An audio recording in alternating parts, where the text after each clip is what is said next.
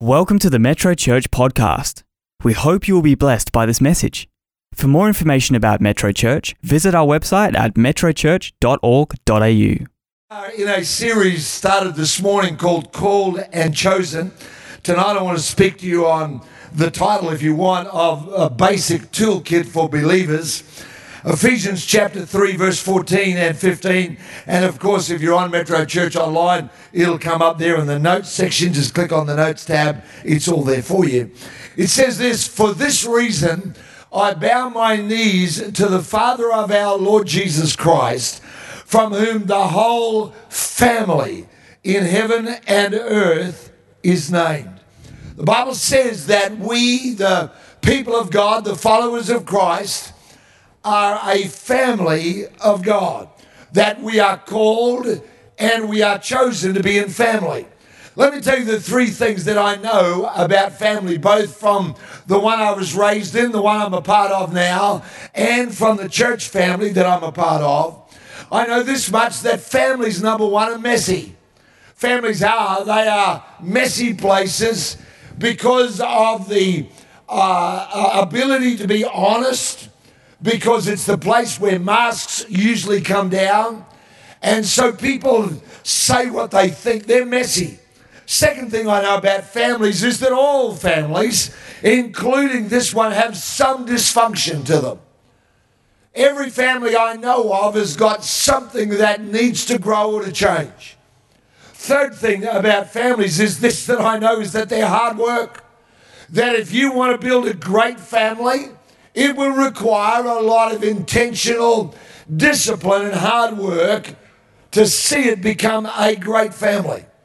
And if you and I are going to see this family of God become everything God wants it to be, and if you and I are going to plug in and stay plugged in into the called and chosen bunch, then I believe that we're going to need a some tools for this family because called and chosen does not mean perfect and it does not mean easy. This is my backyard toolkit. All right? Now I've got three sheds at home. There's all kinds of tools in there. Uh, I was doing something this afternoon. No screwdriver was small enough to fit in the gap. So I happened to have a Torx Hex uh, uh, screwdriver set. Some of you will know what that is. It's got a right angle driver in it. So I went and got that out and it fits in the right place. And I've got things that, that are in the tool shed that I'm not even sure I know what they're there for. So I don't go to the tool shed for all the time. Every time there's an issue, I keep this one in the backyard. Here's a pair of pliers. Screwdrivers, blade screwdrivers of various kinds, an electrical one. Everybody needs one of those insulated all the way down the shaft. And uh, another couple of blade ones here. A Phillips head. You've got to have different sizes, different size screws, and so there's a bunch of them. Last but not least, here's a bit of electrical tape because you're always going to have to tape something up. And believe it or not, 90% of all the things I do in the backyard, I can get done with this little tool set. Occasionally, I've got to go and get something else out of the shed, maybe a saw, maybe a square, maybe something like that, a string line. But most of the time, I can do most of the jobs that are simple around the outside of the house with this little toolkit that only cost a few bucks. That's an old fishing tackle box I had. And I went and bought a cheap set of screwdrivers, put them in there, cheap set of pliers, bit of electrical tape, and I can do most things that are around about that need to get done.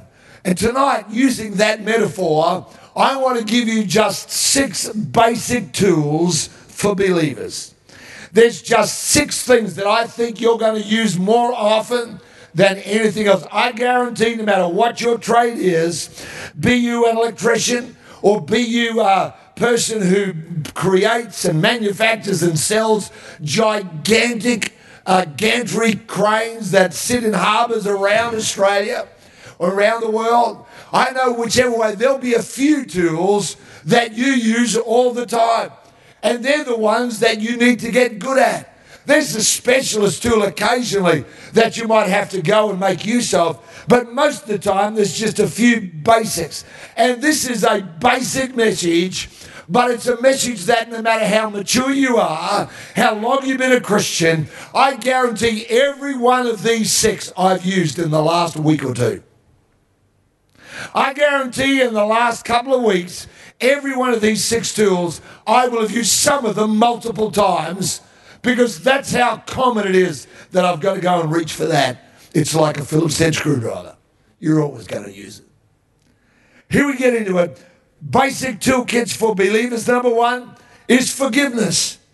A basic tool for every believer. Do you know that the scripture tells us that there was only one thing that Jesus said was impossible? Only one thing that he came out and stated and declared was impossible, and it's in Luke 17 and verse 1.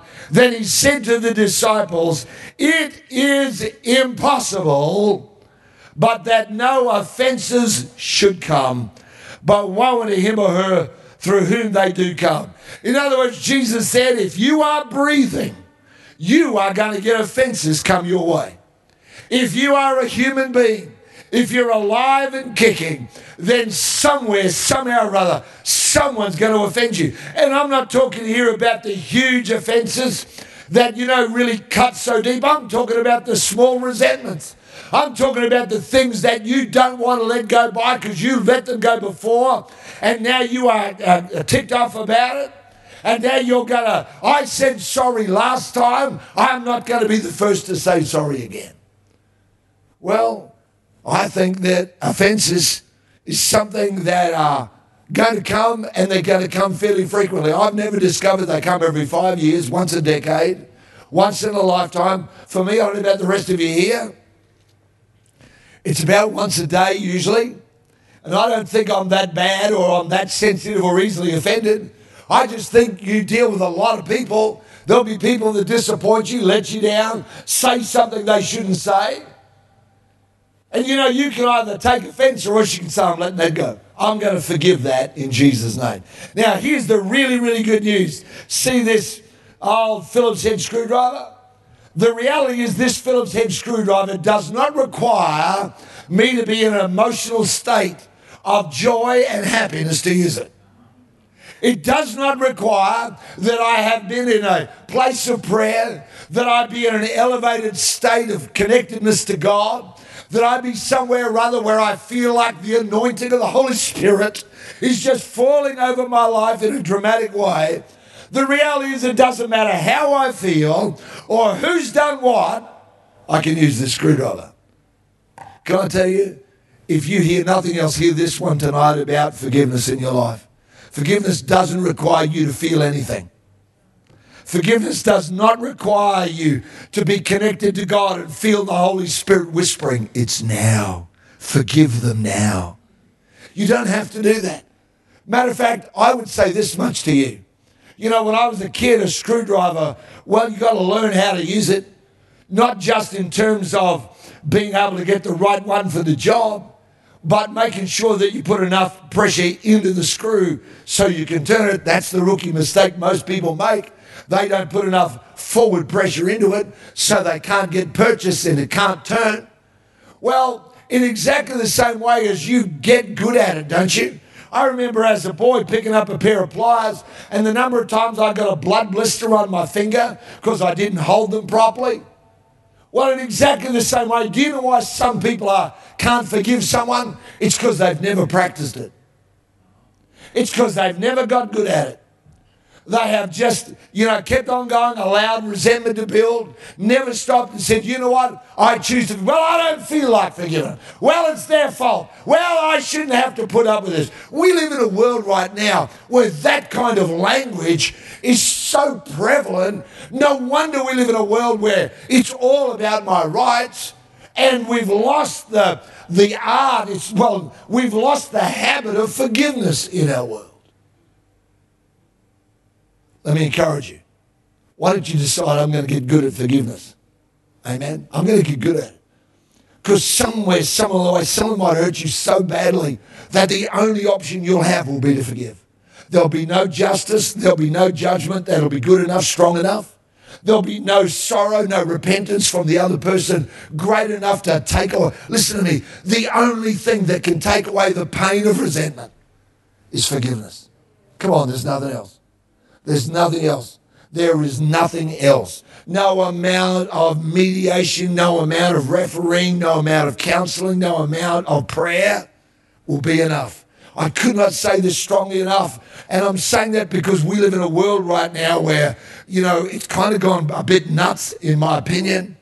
And I want us to get good at forgiveness. That doesn't mean you become a Christian doormat. It doesn't mean that you don't address issues that need to be addressed. It does mean they say, you know what? One of the prime things in my Christian toolkit is forgiveness, and I'm going to get good at it. Amen? Give me a good amen. Here's the second one. Second one, this is my list. You can have another one if you like, or you can add a couple of extra tools in. There's space in the toolbox. Second one is faith and prayer. For me, that's been one of the most marvelous uh, tools to have in the Christian toolkit. I remember once sitting in my home and uh, a uh, long, long time ago. I don't even remember what the problem was. But I'm sitting out there telling God about how bad it is and about why something ought to be like that and it shouldn't have happened. And I'm telling him about the size of the problem and how long it's been there. And I heard the whisper of the Holy Spirit say this to me out of the scripture Where is your faith? And I realized that my faith was in the problem. My faith was in how long it had been happening. My faith was in how difficult it was. My faith was in my inability to be able to overcome it Otherwise, I would have overcome it already. And I heard the Holy Spirit. I've never forgotten that. No wonder the disciples' first request to Jesus was not, Lord, teach us to preach. It was, Lord, teach us to pray. The Apostle James had learned it at the, at the feet of Jesus, but that's why he wrote in James chapter 4 and verse 2 You don't have because you don't ask. There is something daunting about asking God for something ridiculous. You heard Mark pray, and he didn't know what I was going to preach on.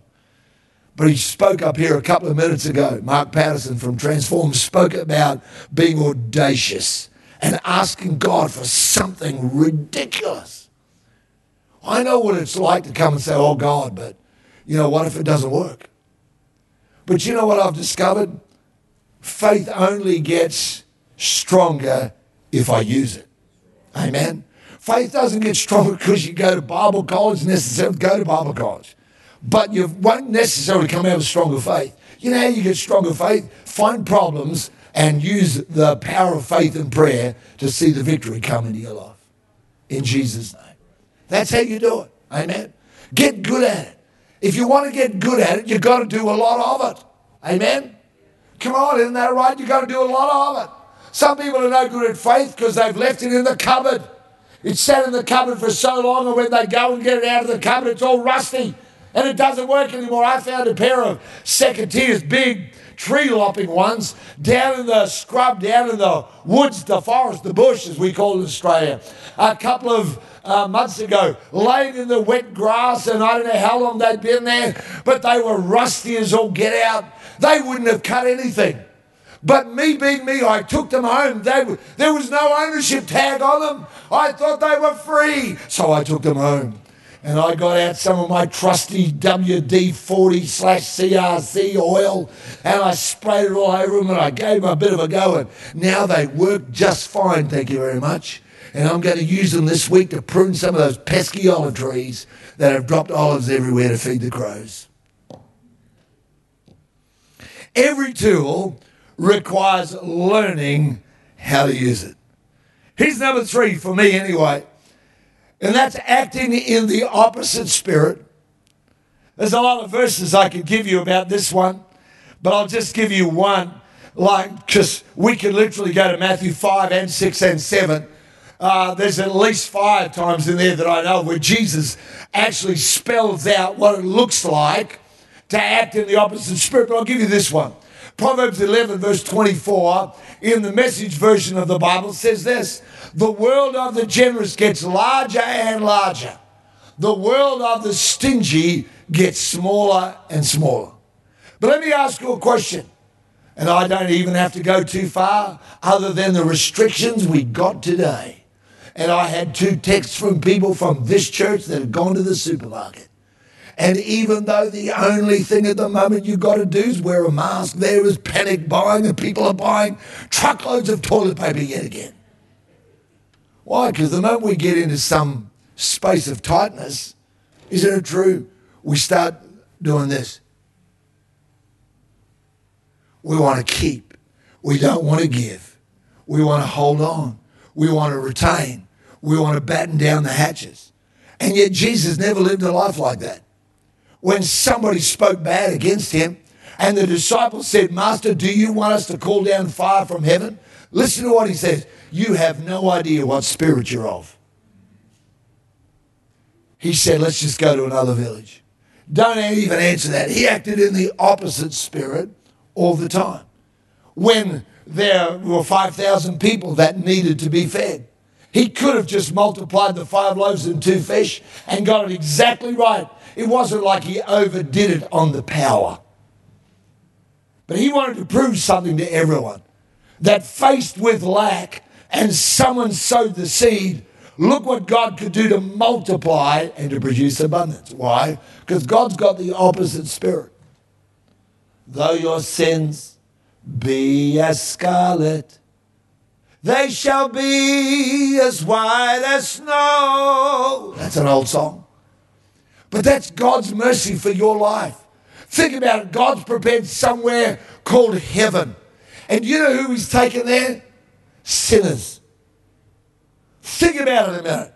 There is an eternity that awaits every follower of Christ no matter whether they have been purer than the driven snow and never knowingly done a, a thing wrong, or whether they've stumbled their way to the cross and stumbled their way after, and He will say, Welcome home. I go to prepare a place for you. You know, He said that to Peter, who was about to deny Him. He said it to all the disciples who, faced with His death on the cross, said, We're going fishing, we're going back to our old life. God acts in the opposite spirit. His mercies are new every morning. Great is his faithfulness. It's the opposite, opposite of what most people think. Put that in your toolbox. I'm going to act in the opposite spirit. If everybody around about you is hopeless, be hopeful. If everybody around about you is complaining and criticizing, be an encourager. Amen. I was thinking about this this week because someone asked, someone anyway, they said, How come you're well, uh, now I have to give it away, but anyway. Someone was asking how somebody who remained nameless was so full of life.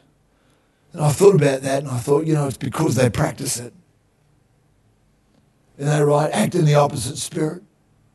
Here's number four. Fourth thing for your toolbox is perseverance. Because a lot of important things in your life won't be quick. Anything you want to be successful or great will take time. Do you know how you build a great marriage? Every jolly day. That's how you do it. Do you know how you build a successful Christian life? Every day. So many people are waiting for a lightning bolt from God.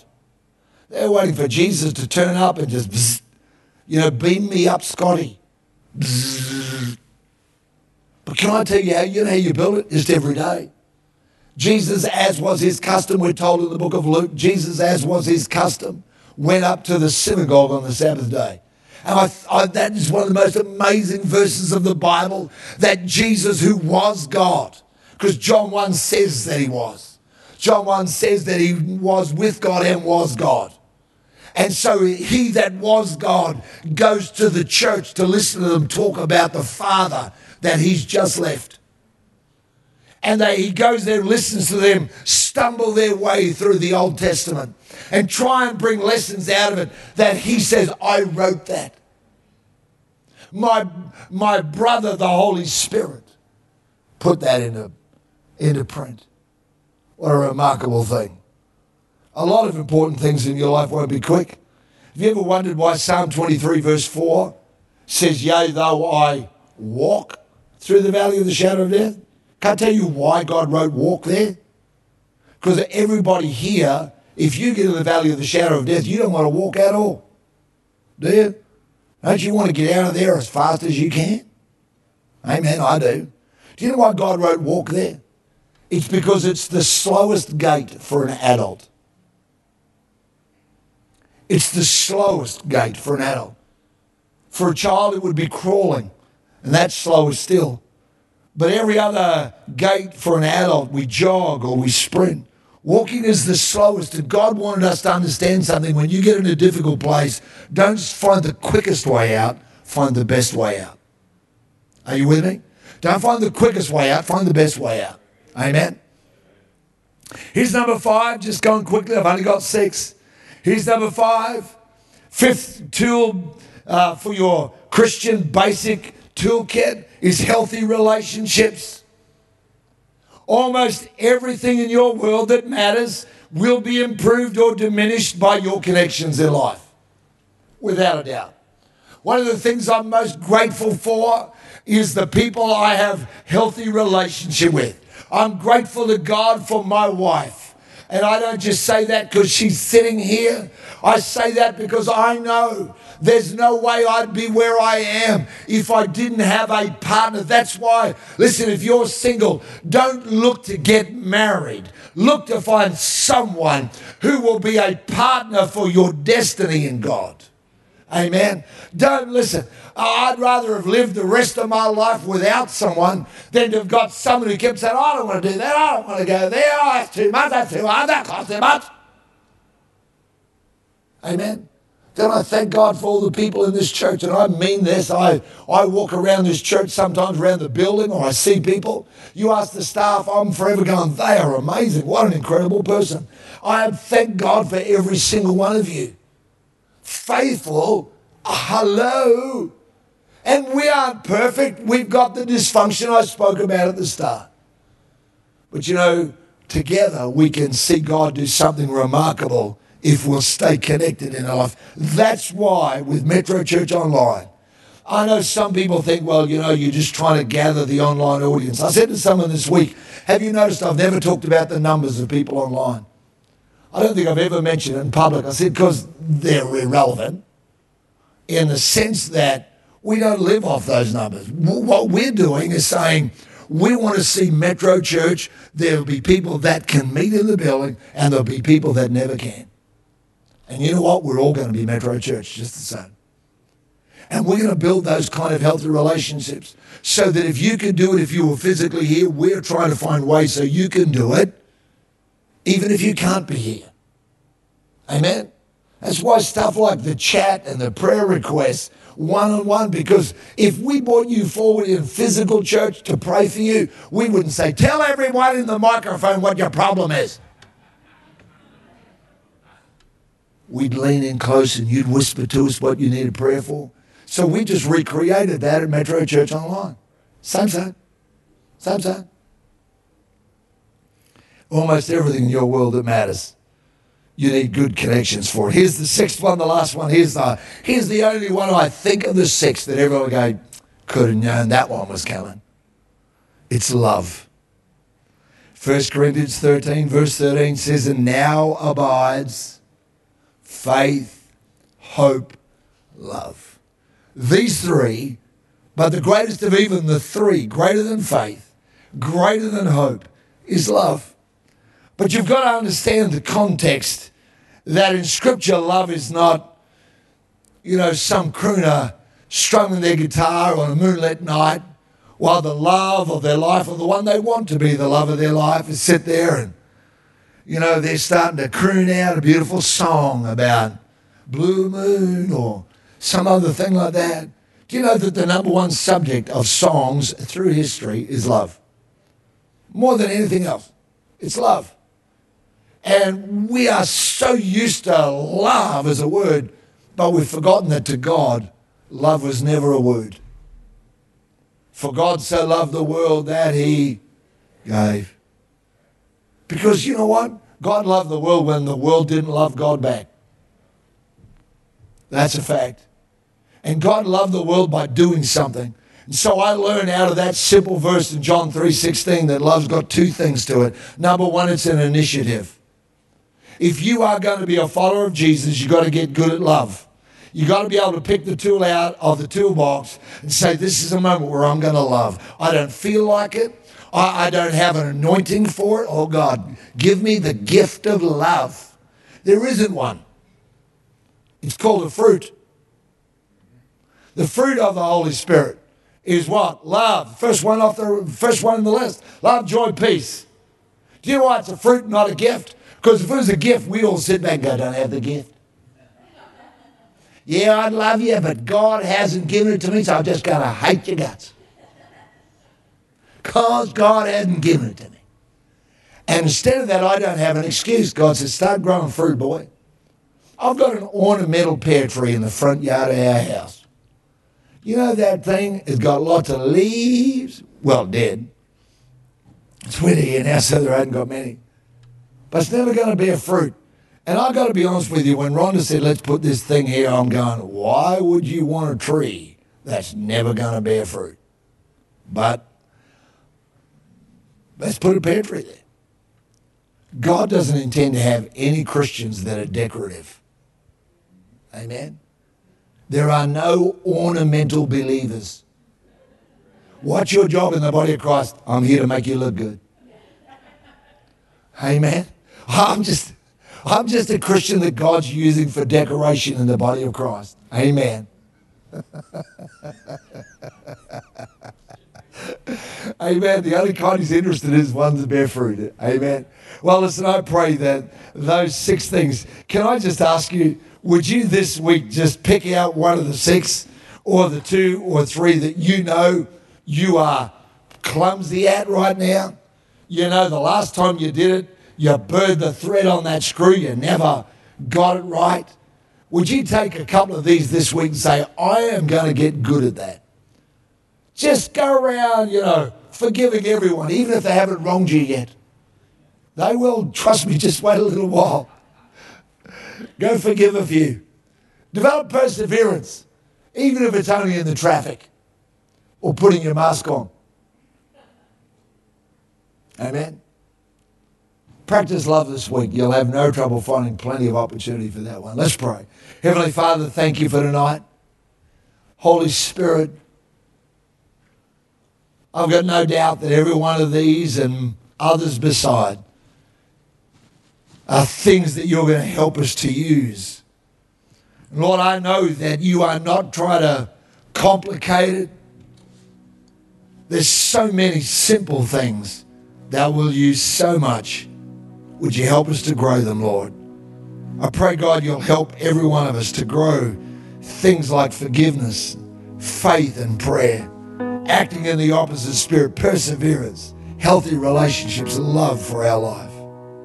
Thank you for that in Jesus' name. Now, Lord, I pray for people that are a part of this service.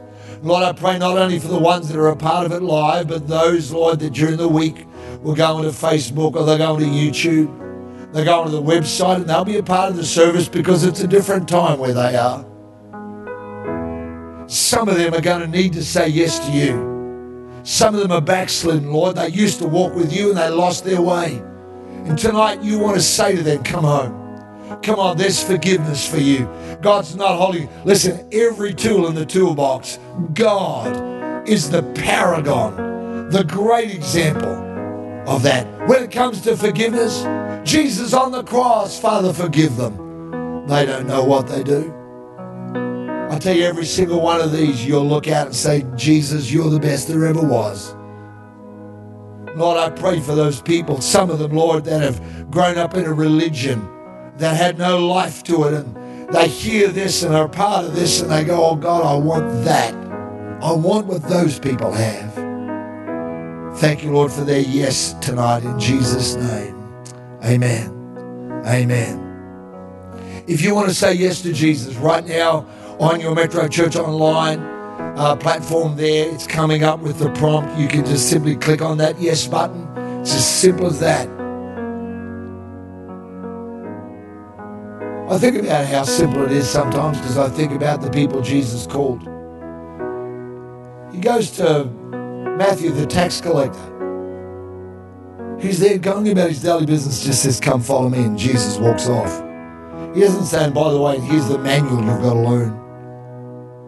Matthew gets up and leaves everything, goes and follows him. Peter and James, John, they're fishing. He says, Come follow me, I'll make you fishers of men. And he doesn't say, But first of all, can you do this introductory course? We have made it so difficult when Jesus makes it so simple. Just say yes to Christ, would you? If you're in Australia, you can do it at 0488826392, or you can get the same help, which would be a Bible verse every day, a prayer every day different for 30 days, free from us to you. Go to yes.metrochurch.org.au, or you can be on that Metro Church online platform there and just simply give your yes.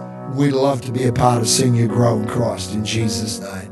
Father, help those people Thank you for the ones who said yes to you this morning, the ones who said yes to you during this week, the ones who said yes last Sunday, the ones that have been saying yes week by week by week by week by week.